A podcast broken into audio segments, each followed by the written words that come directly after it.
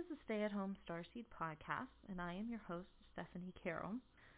Today I want to talk about what the rest of the world is talking about, and that is the coronavirus COVID 19.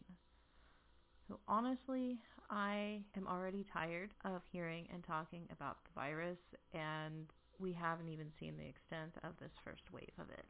So this is my attempt to get everything off my chest, all of my thoughts, all of my feelings out there and be able to go on with my life and not concern myself with what the rest of the world is freaking out about. I'm ready to declutter my house and get my garden ready for the spring and everything else that I want to do around here and not necessarily be focusing on where the virus is going or what's going on. So I'm not an expert. Um, going to just put that out there right up front. I'm not an expert. I have read their information. I've listened to their podcasts. I am educated, however, have studied microbiology and you know some things like that. So I do have a background in the information. Pathogenic microbiology was an awesome course. I loved it. So there's been a lot of helpful courses that I've taken that help me to understand the information and what's actually going on out there. Um, so I am more than likely going to give some suggestions and some information on things nutritionally, maybe even supplements as I ramble on here do your own research. You know, do what you want with it. Um, it's just a suggestion. It's up to you what you do with it. When all of this started, I um, I kind of was prepared, and a lot of that goes back to just my personality and the way I am. Like people tend to show up and want my help when they're in some sort of tragedy or there's some sort of transformation happening in their lives because I'm good at that part. Like I'm good at thriving in that chaos and that tragedy. I mean, even when my kids went through an F5 tornado, like I really didn't freak out. It was like, okay, let's prepare for the worst, what we're going to expect going in, and let's get to work. So that's kind of where I am, but I also had preparation and knowledge of what a pandemic can do several years ago. So when I was in college, I think it was probably 2006, I'm guessing, and judging by my dates here in front of me, I think it was 2006. I took an evolution course as part of my coursework. And one of the supplemental reading, you know, the worksheets and everything that we have was a monograph written by a doctor. Let's see, his name was Grattan Woodson, or is he still alive? and it was called Preparing for the Coming Influenza Pandemic. And it's something that he wrote for his patients. This was right as the H5N1 bird flu was really being talked about and what he saw as a potential for what could happen if we had a pandemic with that or any other type of flu or virus in the future because statistically is going to happen and about every 100 years we have a major pandemic. So we were coming up on that time for something to happen. And he wanted his patients to be prepared so that they weren't freaking out. They knew what to do. They knew how to take care of themselves. And then if they got sick or someone in their family got sick, they would know how to take care of them the best they could. Because a lot of the daily maintenance and care was not something that you really had to have done in a hospital it's not until you have the breathing issues that it can get really bad. And we all know that when hospitals are overrun, there's probably not going to be a place for them anyway. So in this document that he produced, there's a lot of information about pandemics, history of the 1918 Spanish flu, he goes into the math behind predicting how many people could die for the next one, you know, what to expect, what will more than likely happen, just like we're seeing now with the supply chains breaking down, not getting the materials we need, and other scenarios like that, and then practical tips on how you can take care of yourself and others. So there are a couple paragraphs that I want to read because this is something that I don't hear anybody talking about. They're talking about the science of the virus and they're talking about the pandemic and what we can expect to see. You know, and some people are rolling their eyes about it. It's on both sides, right? So this is what he says in his document. A feature of influenza pandemics not well appreciated generally is that they occur in waves. 1918 Spanish flu was associated with three waves while the 1958 Asian flu and the 1968 Hong Kong flu pandemics have two distinct waves each. The reason for this behavior is not known, but some have speculated that it is due to the change in the season of the year. The timing of a wave may also be related to a genetic change or mutation in the new strain of influenza virus. In past pandemics, the time between two waves was three to nine months. A point to keep in mind about pandemic waves is that the second wave can be much more severe than the first or third wave of the series. During the 1918 pandemic, the deadly second wave was responsible for more than 90% of the deaths for the entire pandemic. While the typical flu season predictably occurs from November through March during pandemics, flu can vary from this script. The first wave of the 1918 flu occurred in the spring of that year, ending in March. That flu was very severe by usual standards, but the second wave, beginning six months later in September, was the most fatal. The third wave occurred during the following winter, spring, and was the mildest of all. It is of note that pandemics end simply because all or most susceptible persons within the population have contracted the infection and have either died or developed immunity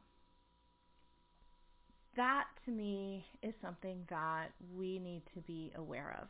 Because right now we are seeing the first wave come in. It is still spreading across America and other parts of the world. And there are a lot of people that say, oh, well, it's just going to come. It's not really going to hurt us. And then it's going to disappear. And that may be possible.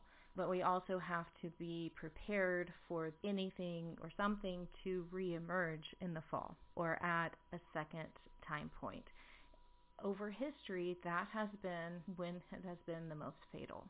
Even if this goes away in a month or so, we still need to be taking our precautions and being prepared. If you have the toilet paper or you have beans or spaghetti or whatever it is you're hoarding, go ahead and leave that there. Don't give it away or sell it. You might need it because there could be a second quarantine, a second time to stay out of the public if you have not had the virus yet let's talk about what people are doing right now in panic mode. Honestly, we don't need to panic. We just need to be prepared.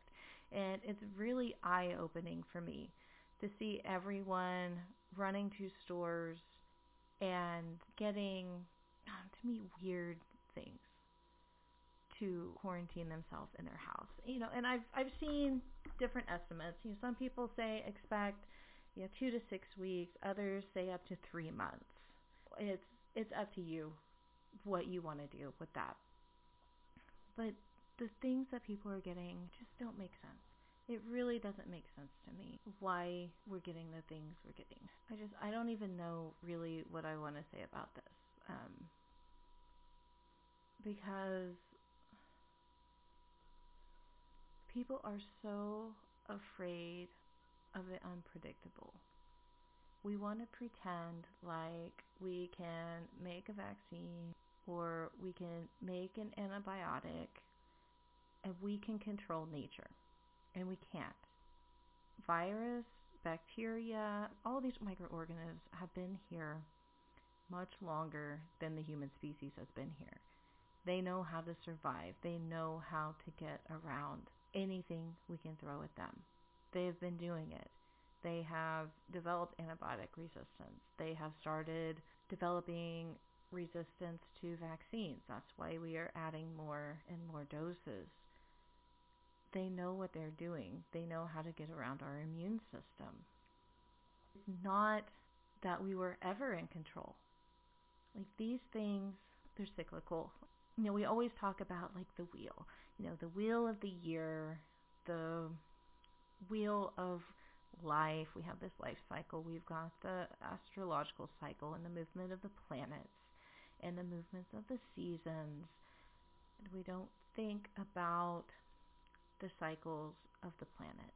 We are seeing that now with these outrageous fires because there's not controlled burns anymore that are allowing the natural cycles of the earth to take place. You know, they're not burning out the ticks, they're not burning out the brush. We are shifting the ecology of the environment and the systems that we have because of these things. It, it's changing the ranges of animals, and you know, and there's more to it than that. And, but overall, we do have these cycles, and we're just learning about them. So when a pandemic or anything like that comes up, it's natural. So I guess maybe that's where I'm not understanding people freaking out is because yes, I understand it's a natural part of life. These things are going to happen. Yes, it sucks. I don't want people to die. I don't want them to be in pain and in fear. Dying of pneumonia and not being able to breathe is like the freakiest thing to me because I have this thing with breathing and drowning. So anything like that, I really don't like it. And I want to do everything to prevent people from getting sick or helping them to where the symptoms aren't as bad. But I also understand that things like this are going to happen. And, you know, it's just, it's going to happen. We're going to have to be prepared for things like that. And a lot of our countries aren't prepared. We did not have contingency plans in place. You know, my son's school is sending me messages saying that they are working on a plan. I'm thinking, why aren't these things in place already? We have plans for all of these shooters and bad guys to be coming in through the doors and we're going to keep everybody safe and we know what we're doing and we have a plan and we've talked about it for months or years. But the thing that's really going to take us out, nobody is even talking about because they are afraid or they want to avoid it. They don't want to think that it can actually happen and it's going to happen. So now we're in this the situation where we are where people don't know what to do and everybody has their opinion whether it's just going to go away it's nothing we don't need to worry about it. And other people that say this is a bad thing there's a lot of deaths going to happen we don't know how bad it's going to get but it's definitely going to be worse than a regular flu season. And you know there's like chaos and catastrophe and everybody's doing these different things and is it going to make it worse? Is it going to make it better? We don't know. But there is really, there's no leadership. Some countries have buckled down, but here's the thing. Are we going to look at the health or are we going to look at the financial? Because there's going to be one that goes down, right? There's going to be the health or there's going to be the finances, and in some places, maybe both. We're going to have a huge struggle economically especially in Oklahoma, because we don't have people that are traveling. We don't have them driving, plus people that are down because they're sick. So oil prices are going down. Gas prices are going down. That means people are going to be laid off and they're not going to have money. So we have a financial situation where the stores need profits. They need people to come in, but people aren't going to have the money because they're losing their jobs because nobody's traveling. Like it, there's this this big cycle. You can pretend like there's no health crisis to keep that going, but then more people are going to get sick, and then you're going to have a health care issue where you're going to overcrowd the hospitals and you're not going to have the medications because nothing is moving, nothing's being manufactured because everybody's down. Um, and we're already seeing that now where people are starting to not have the drugs that they need for maintenance and for these critical situations. So, you know, really in one way or the other, it's a lose-lose. But why have we not prepared for these scenarios? Why is there not a contingency plan in place for these types of things? You know, I've heard experts talking about this also. Why is it that we spend so much money on an airplane or defense to keep us safe from bombers and you know terrorists but nothing is done for the microorganisms that wreak havoc on us every year, every day, and have since the beginning of life.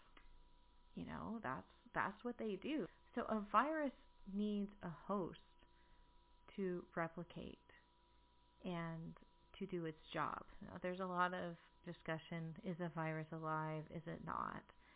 Either way, it's still replicating, it's still mutating, it's doing its job, it's going to be there. We need to think about those things, and we're not doing it.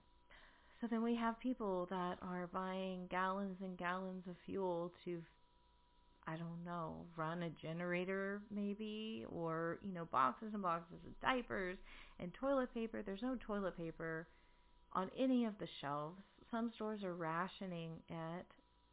Even if you are in your house for three months, you don't need that much toilet paper. Seriously, my whole family, we have at least five people in this house all the time. And I can buy one of the big things of toilet paper from, from Sam's and it lasts like three months. Maybe two and a half depending on if I have a child that wants to play in it and, you know, like toilet paper the house or something like that.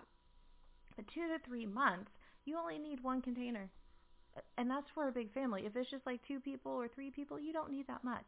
And yet we have people hoarding it. I mean, this virus, this coronavirus is more respiratory. Yes, you can have abdominal issues with it. Uh, that is possible, but let, let's take care of your lungs first before you're worried about pooping.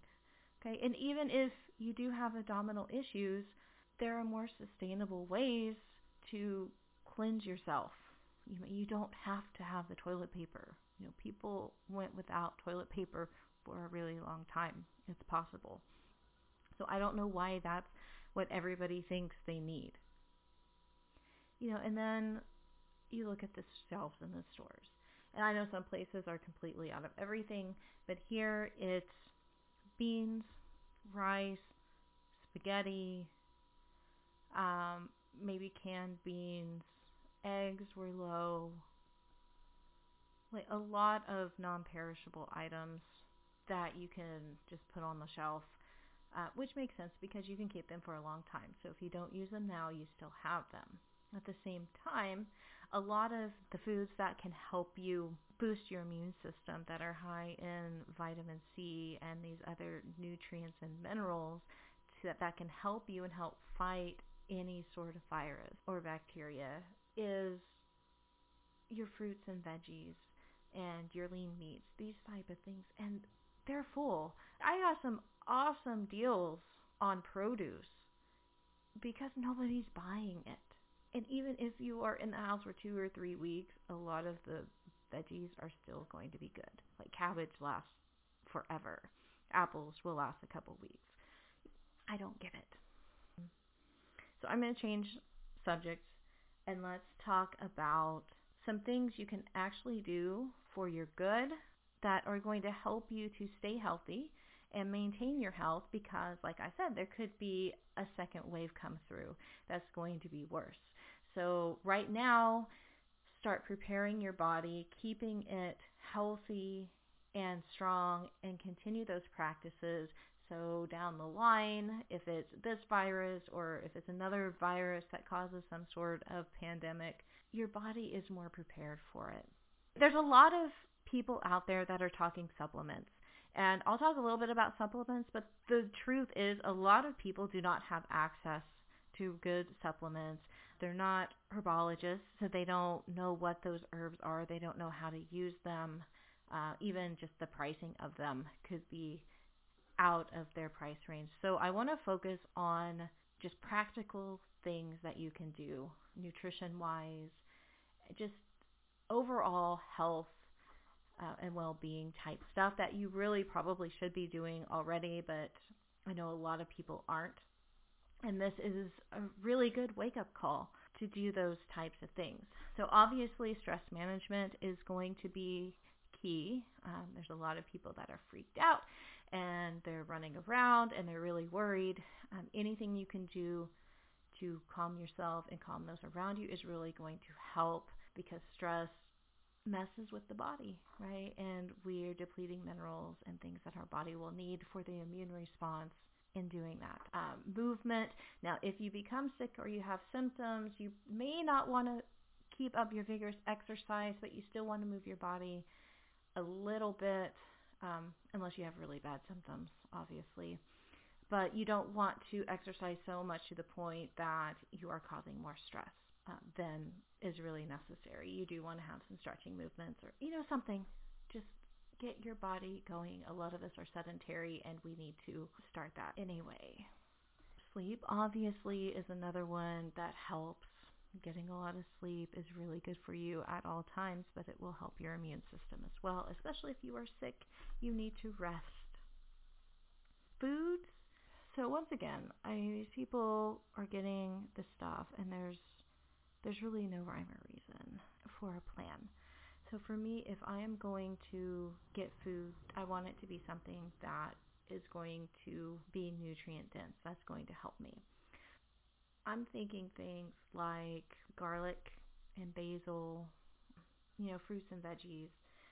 The the garlic has compounds in it like allicin that can help with viruses. It can be an antimicrobial one of my favorite recipes is bruschetta.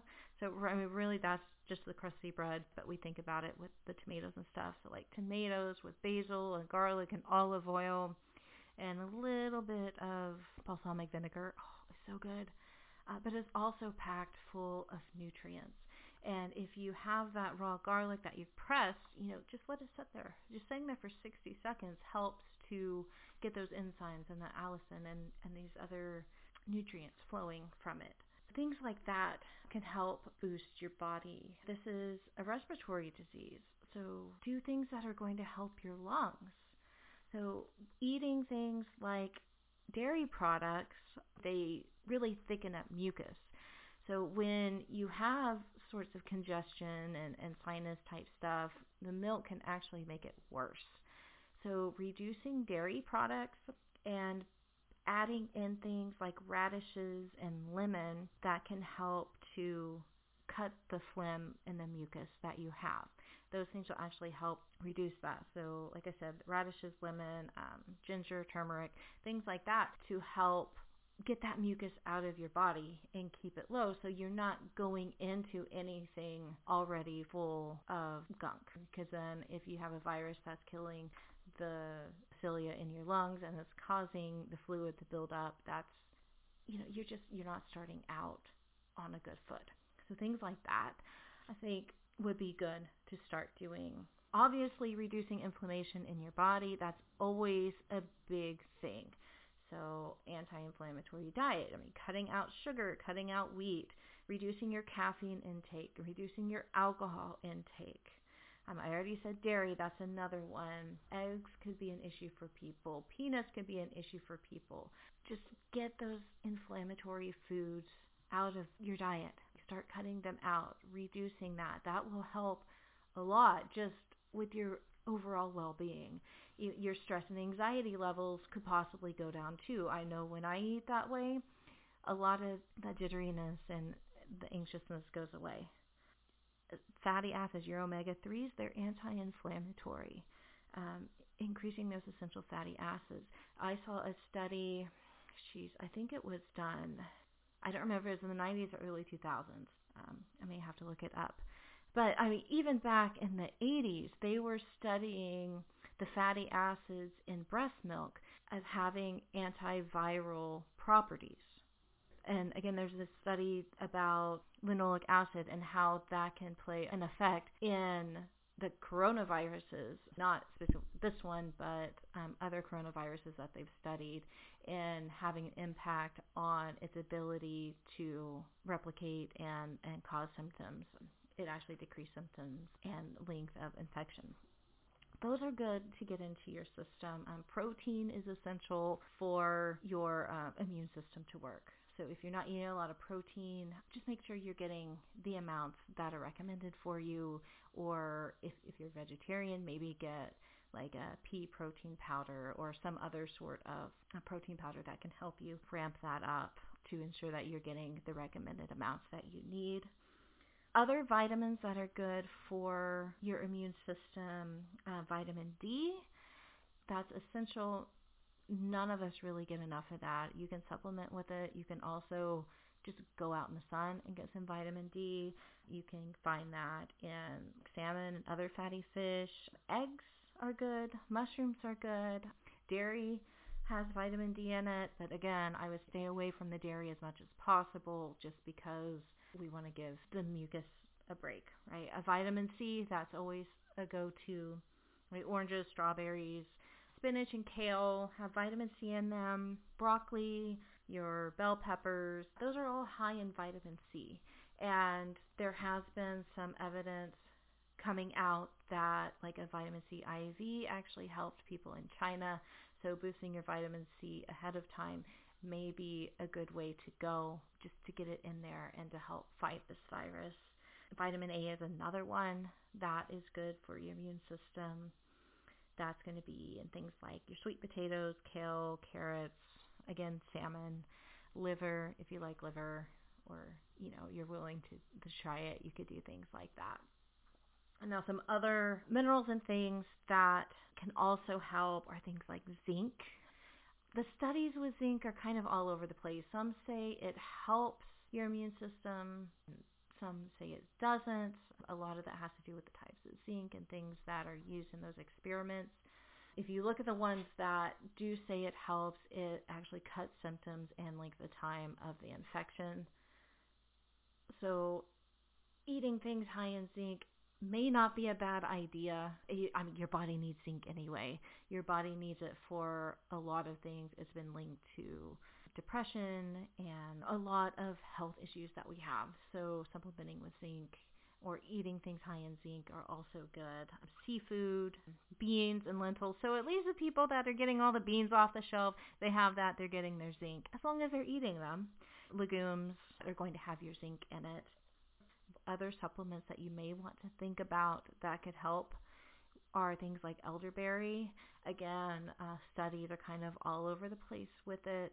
Some say it helps, some say it doesn't. You look at the studies that say it helps, it did reduce the effects of the infection and the length of time. It's also been shown to help with respiratory issues. So elderberry is a possibility if you can get your hands on some and, and it's okay with you. Um, know, if you have any sort of autoimmune disease, you know, look at the information on that because some of these supplements, especially like echinacea, they can have um, contraindications with your medications especially if you're like immunosuppressed, because they actually ramp up the immune system or they have that ability. And you really want to ramp up your immune system if you're trying to block it because of an autoimmune disease or something like that? Um, so it's something that's going to be more targeted on a virus or microbe might be a better option and that would be something like possibly silver hydrosol that has shown to have antimicrobial properties. There are several out there. The supplement company I work with has actually has an elderberry syrup that has some other compounds in it, and then they have a silver hydrosol as well. Uh, and that that's something that is safe. Anybody can take it. So there's also a boost to just help keep those things out of your body. Another thing that the the company that I work with has is it's a monolaurin. So monolaurin is a form of lauric acid, which is a fatty acid. So again, going back to the premise that some fatty acids have antimicrobial properties. So it's monolaurin with vitamin C, and it's used to help reduce those bugs. And there's been it's been shown to help with a lot of different infections and uh, bacteria and virus. So it's something that may possibly help the symptoms with this coronavirus as well. So if you can get your hands on something like that, that's also available. I'm willing to order it for you and ship it. I know that they are ramping up manufacturing and, and shipping as possible because I know that people need these supplements. So if that's something you're interested in, you can email me and I can talk to you about what's available and what might be best for you personally because there's a lot of different supplements out there and it may not be the best fit for you. You need to know what is going to work for you and what's going to be the best and not affect anything else that you have going on. I think that's all I want to say about food. Eating nutritious food, eating healthy food, um, reducing the inflammatory foods, things like that are going to help you uh, not only with this, but just in the long run with your health. And that gives you a good foundation. So, another thing that people don't really consider and think about, and another thing that's driving me crazy with all of these purchases that people are doing, is everyone is buying bleach. Yes, bleach is going to kill anything on every surface, it's going to kill it all. But at the same time, bleach is not good for your lungs. So we have all of these people that are buying all kinds of bleach cleaner. You know that they're going to be using it multiple times a day, making sure that everything is cleaned off. If you're in your home or your office, you're in an enclosed area with those bleach fumes that affect your lung capacity. They have shown that somebody that's cleaning with bleach two times a day over long periods of time actually affects the lungs permanently. It can cause increased asthma and these respiratory diseases. Having a bunch of bleach fumes in an area where there are people that are sick, that are having a respiratory infection, may be causing more harm than good. And it's not just the bleach. You know, we all have these candles and sprays and plug-in fragrances and things that are made with chemicals even our laundry detergent, a lot of it, it has these chemicals and these smells that are not good for our lungs. They're around us all the time. I just, I don't see how that's going to be helpful other than killing the germs. And there are other options for killing the germs that aren't going to hurt your lungs. I know that one of the companies out there at least one, I'm sure there are several, they have disinfectant sprays that are based on essential oils. They are proven to work just as well as a Lysol or Clorox. You know, they're going to kill 99.9% of everything out there. Be aware of the quality of the air and the environment that you are in. There are air filters out there that have UV lights in them. They can circulate the air. They can kill the germs that are circulating. Look into that kind of thing. Uh, Germ Guardian is the one that I have. I have some small tabletop ones. I don't think they make them anymore. Maybe they have a new version. I don't know. But I've got a big one and I've got some small ones. So I'm bringing those out to cycle through the air, just make sure it's clean. Anytime somebody gets sick, I bring those out and we start killing anything that might be in the air. So that's another option too if you can get fresh air, sunlight, healthy diet, and the things that are going to help you. You know, I didn't even get into the gut. I'm not even going to go there. Gut health is important for anything, but that's going a little bit too far into what I want to do. So I'm going to leave it at that. So whether or not this is something incredibly devastating or it goes away in the night, it's important to keep your health up. It's important to be aware that there are things like this that can happen and not freak out about it, but be prepared. Be comfortable with the cycles of life. Be comfortable with, or at least, you know, accept that there are things out there that we can't control and we have no control over. Even though there are things that are scary, there are things that we can't control. We come into awareness of those things every day. This is no different it's just maybe we're able to handle something we can see in front of our faces instead of something that is so small that it gets into our cells. But it's the same thing. We still have to be aware of those things, really lean into those cycles and understand that we are just a piece and a part of a bigger picture. And, you know, sometimes the world needs to burn. Tornadoes need to blow and destroy. Things have to be eaten. They have to die in order for us to transform and to grow, to see what has not been working and what needs to be changed. Because that's really where we are right now. We are seeing a lot of the ways that the way we're living has not worked. It's putting it in our faces. and showing us what we need to do differently, or at least start talking about those things that need to be done differently and uh, put some actions into place so that uh, we are not only more prepared, but we are living in a way that is better for all of us, a way that is more in alignment with the the natural way of life. Just living in a way that's more in flow. I hate saying that because it's so overused, but that's really what it is. It's living in those cycles and living in that flow and in a way that is more us and not on um, money or wealth or power or any of those things that we've been basing our decisions on and look where it's gotten us. So stay safe protect yourself as much as you can by staying healthy. Be smart about where you go. To not cause more problems and issues than need to be. And let this all play out. Until next time.